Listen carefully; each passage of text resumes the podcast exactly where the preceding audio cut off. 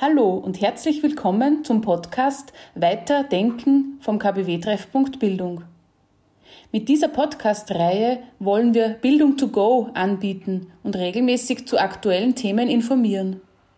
Diese Impulse sollen zum Weiterdenken anregen und Menschen ins Gespräch bringen. Nähere Informationen zum Podcast, zum KBW-Treffpunkt Bildung sowie anderen spannenden Themen finden Sie unter www.kbw.de kbw-ooe.at. Astrid Geisberger ist Trainerin für Biografiearbeit sowie selber Trainerin und Trauerbegleiterin. In dieser Podcast-Folge spricht sie darüber, wie Biografiearbeit Lebensmut fördert. Ja zum Leben sagen. Lebensschätze heben mit Biografiearbeit. Können Sie sich an Ihre erste eigene Wohnung erinnern?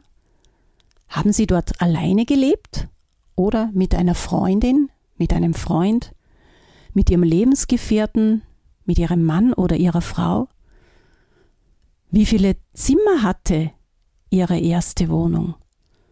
War sie im Erdgeschoss oder im ersten, zweiten oder dritten Stock? Gab es einen Lift oder eine Treppe? Welche Möbel hatte ihr erst, Ihre erste Wohnung? Waren es helle Möbel oder dunkle? Oder war es eine sehr bunte Wohnung? Was war Ihr Lieblingsplatz in Ihrer ersten Wohnung?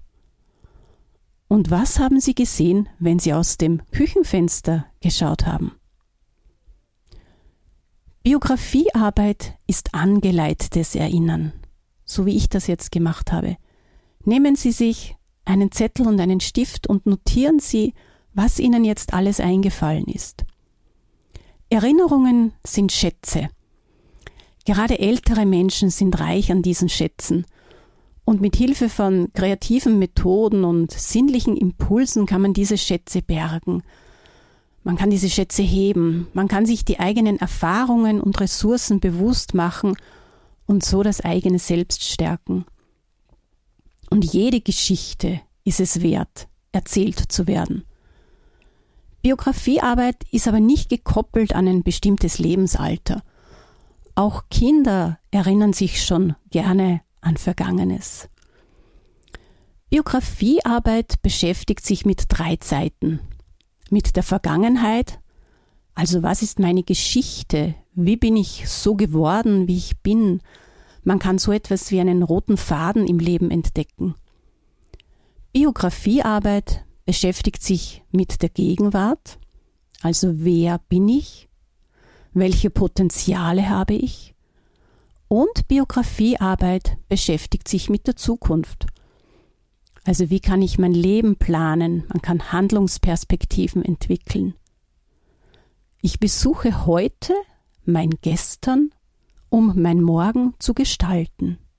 Und in der Biografiearbeit kann man sich auch durch die Erinnerung an Ressourcen, also was habe ich alles schon einmal geschafft in meinem Leben? Wie habe ich bestimmte Situationen bewältigt? Durch diese Erinnerungen an diese Erfahrungen kann man einen Sinn sehen und aktuelle Herausforderungen bewältigen und eben das eigene Selbst stärken. Marie von Ebner-Eschenbach hat einmal gesagt, nicht was wir erleben, sondern wie wir empfinden, was wir erleben, macht unser Schicksal aus.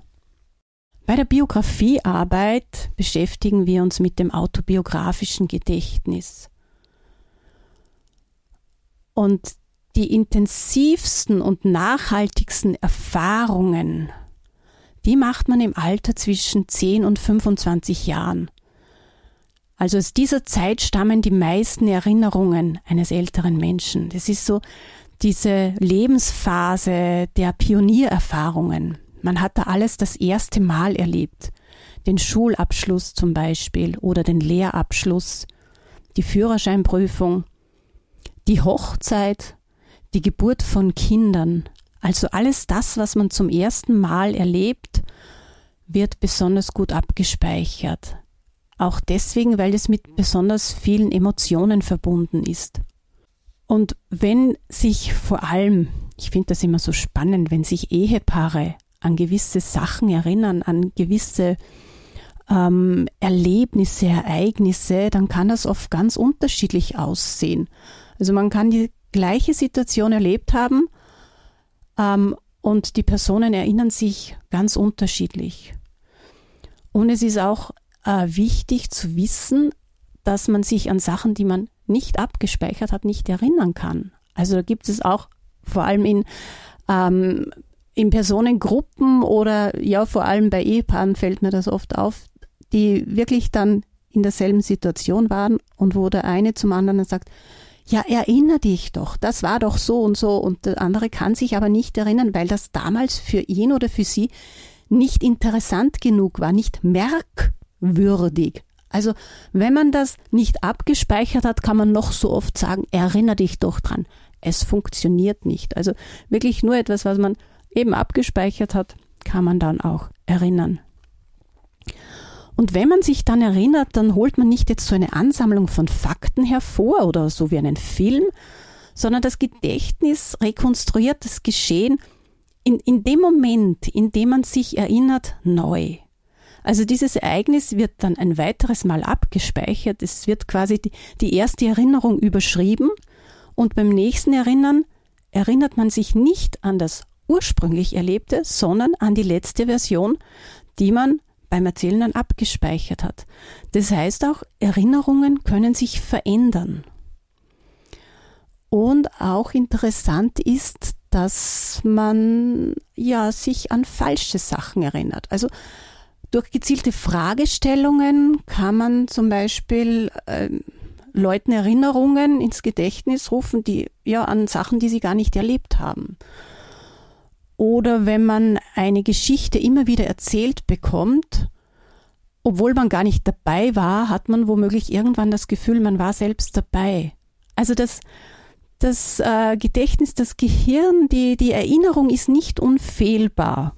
Was Sören Kierkegaard einmal gesagt hat, das Leben wird vorwärts gelebt und rückwärts verstanden, das ist auch so ein Phänomen der Biografiearbeit. Also wenn man sich erinnert an Sachen, dann kommen einem oft so Erkenntnisse und man, man bemerkt so, ja, den roten Faden, den ich am Anfang schon erlebt habe, aber man versteht wirklich sein Leben oft erst durch das Erzählen. Und es gibt verschiedene Aspekte der Biografiearbeit. Also wenn man sich näher damit beschäftigt, dann kann man das ein bisschen aufteilen, so in die soziale Biografie, in die Soziobiografie. Also da geht es vor allem um das soziale Umfeld, um Familie, Freunde, wichtige Menschen, die mich geprägt haben. Dann gibt es so den Aspekt der Kulturbiografie.